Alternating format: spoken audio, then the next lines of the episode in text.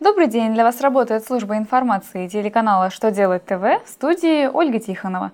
В этом выпуске вы узнаете, в каких случаях работодатели не накажут за просрочку с уплаты НДФЛ, как планируется изменить полномочия трудинспекторов, как изменятся лимиты для больничных по уходу за ребенком. Итак, о самом главном по порядку –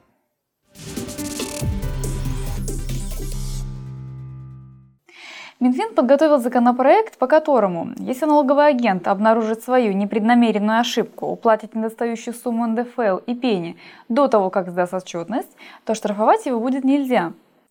Ранее Конституционный суд России признал неправомерность подобного взыскания.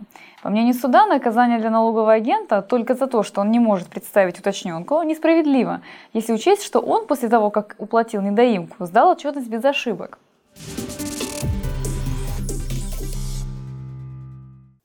Минтруд подготовил проект с поправками в Трудовой кодекс, согласно которым инспекторы по труду смогут взыскать начисленную, но не выплаченную зарплату.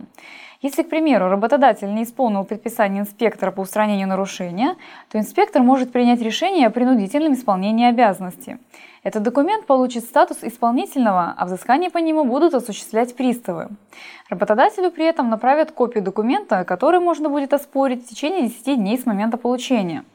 В проекте предусматривается, что если работодатель и сотрудник пришли к соглашению реструктурировать зарплатный долг, но не больше, чем на два месяца, то решение о принудительном взыскании трудинспектор принять не может.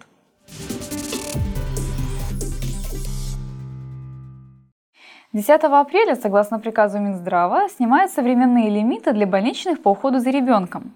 Таким образом, у работодателей больше не будет обязанности считать, сколько дней в году сотрудник был на больничном с ребенком. В настоящее время на такие больничные действуют лимиты – не более 60 дней в году или не более 90 дней, если заболевание ребенка находится в специальном списке, а при уходе за ребенком-инвалидом такой лимит составляет 120 дней в году. Кроме того, изменятся и правила предоставления больничных по уходу за детьми с онкологическими заболеваниями, ВИЧ и поствакцинальными осложнениями. Сейчас больничные дают до достижения детьми 15 лет. По новым правилам на больничном можно будет уходить с таким ребенком до 18 лет.